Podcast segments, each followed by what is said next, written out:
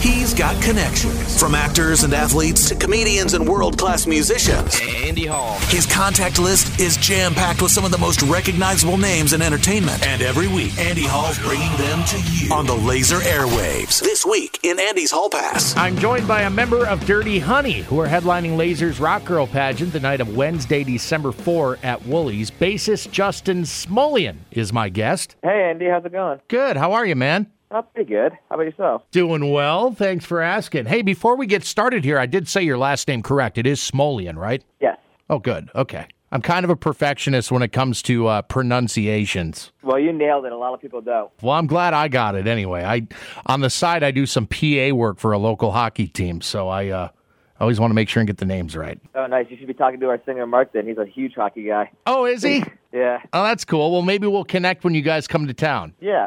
Yeah, I'm excited for the show. Well, it's our first live look at Dirty Honey here in Central Iowa. Wednesday, December 4th, the band headlining Lazers Rock Girl pageant that evening downtown at Wooly's. Tough gig, but somebody's got to do it, Justin. Yeah, I mean, I guess if we have to do it, we'll do it. I mean, it's not Guns N' Roses in Vegas or anything, right? you know, but I think there'll be more half-naked girls at this than there were at Guns N' Roses. Oh, you know, that opening slot had to be like hitting the jackpot for you guys. Uh, yeah, I mean, especially especially for me and John, the guitar player, because like Guns N' Roses is definitely like one of our favorite bands. So we're kind of freaking out when we found out the news. Back in May, you opened for The Who, a similarly big spot for a relative newcomer to the national scene. When these opportunities present themselves, Justin, and you're sharing a stage with legendary bands in front of so many new eyes and ears, first impressions are so important. So, how do you prepare in the lead up to those sorts of events? Uh, we try to not treat them any different than we would any other gig because you don't want to be nervous before you go on stage. Um, the Who was our first time playing in an arena, so that was like a new experience for us. I don't know how you really prepare for that. It was awesome, and you know, with Guns N' Roses, we we'd been out on the road with Slash, so we already knew some of the crew because they'd been out with Slash, so that was cool. And the Who was actually, for me, it was really nice because I was walking around talking to my girlfriend on the phone backstage, and Pete Townshend walked off the stage and pointed at me, and like I walked over to him, and he tells me, "Oh, you look like a musician." And I was like, "Oh my God, thank you."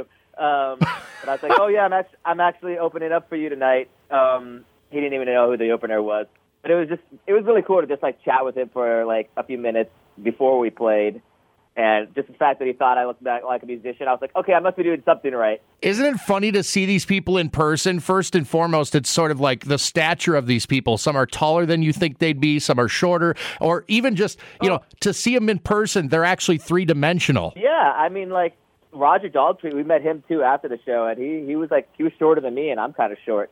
Um, so that was surprising because he's got such a big presence. And um, yeah, Pete just was like kind of like a nice grandpa when I like saw him walking over. I was like, oh, okay, That's unbelievable. Yeah, dudes can still bring it though, right? dude, they were awesome. It was so cool. We got to watch their sound check. They were really nice to us. Um, and their, their manager loved us too. We ended up talking with with him for like half an hour after the show. That, that was a cool crew. That doesn't suck making connections like that for future reference either, I suppose. No, he was texting our manager like, "Oh, the boys have a new manager." Like just just busted his balls, but it, it was super fun. You know, as great as these opening slots are, I'm sure, being on a headlining run like you are now, I imagine feels pretty good. I mean, if I'm being honest, we we played Denver a couple nights ago, and uh, it was our first sold out show, and I had more fun doing that than Guns N' Roses. You know, like everybody knew all the lyrics to our songs, like they were all there for us. It was all Dirty Honey T-shirts in the the audience.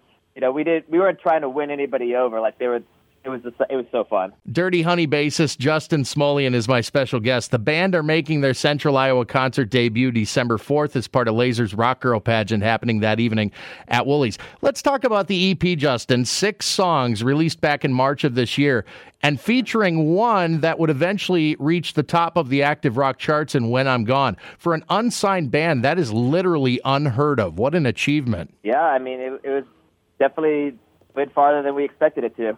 Um, we yeah, we all we, we none of us thought that would actually happen, especially because we don't have a record deal. So it's it's been a pretty unbelievable ride, you know, since March. And uh, it's cool. We recorded the the record back in November of last year in uh, Byron Bay, Australia, with our producer uh, Nick DiDia, and he, he's a legend. He'd worked with like Rage Against the Machine and Pearl Jam and Stone Temple Pilots, like a lot of our favorite bands.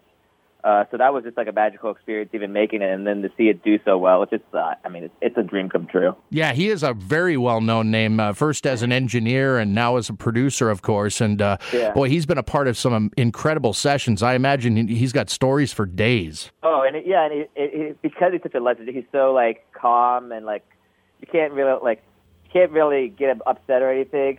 Um, and I have a very specific bass tone, and I told him what I was going for because I'm a big Rage Against the Machine fan, so I wanted kind of a Tim Commerford sound. I'm also a Muse fan, and I told him what I wanted, and when I got there, like the sound was already there waiting for me. Oh wow! So that that was really cool. Oh wow! So you got to be over the moon that that band is getting back together. Yeah, yeah, I'm super excited. I really hope uh, I at least get to see them, if not play a show with them. It's well, it's kind of a dream come true if you think about it. First Guns N' Roses, now Rage Against the Machine. Uh, What other band would you like to see come back? You know, like wow. Uh, I mean, I I don't even know. Those those are two of my favorite bands. Yeah. I mean, everybody else I want to see come back. Uh, somebody's dead in the band. I think. Yes, I know, right? Oh, yeah, I've got so many of those now, but there are a few out there, and I, I feel like uh, you know, if I just keep putting it out there, maybe it'll happen.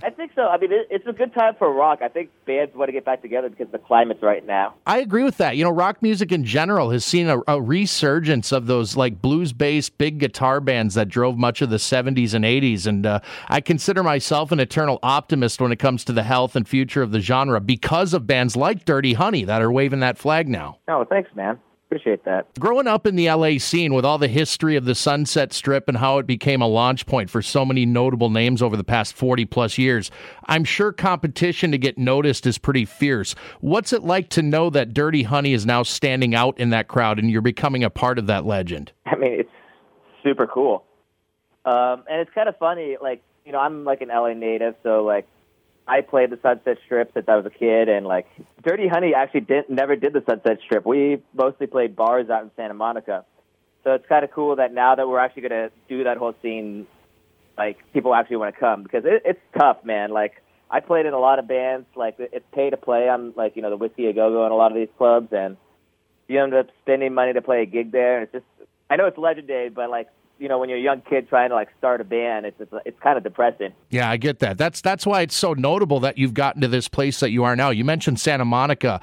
It's kind of a cool story, and I've heard this before, but kind of uh, dive a little deeper into the uh, genesis of this band, if you could. It all started with like a, a jam session outside of a club, right? Uh, well, Mark met John, um, yeah, at a bar in not at a bar, at, at a club in Santa Monica. He, uh, the drummer of the band at the time, it wasn't Dirty Honey, it was different, and um, invited John to sit in, and he sat in, and Mark liked his playing better than the other guitar player.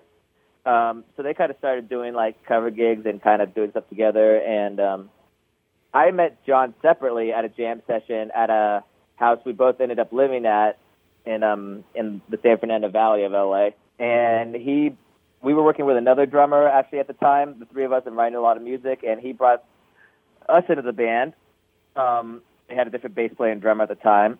And then that drummer quit and I knew Corey from doing other gigs around town, so I brought Corey in and once Corey was in, uh, we changed the name and started writing new songs, and um, that's kind of how the band came about. Been a very exciting 2019 for that band, and it looks to be wrapping up at Lazer's Rock Girl pageant Wednesday, December 4th at Wooly's. You've been experiencing a whole lot of firsts along the way in 2019. How hard is it to truly enjoy the ride with such a hectic itinerary? Uh, it's pretty hard.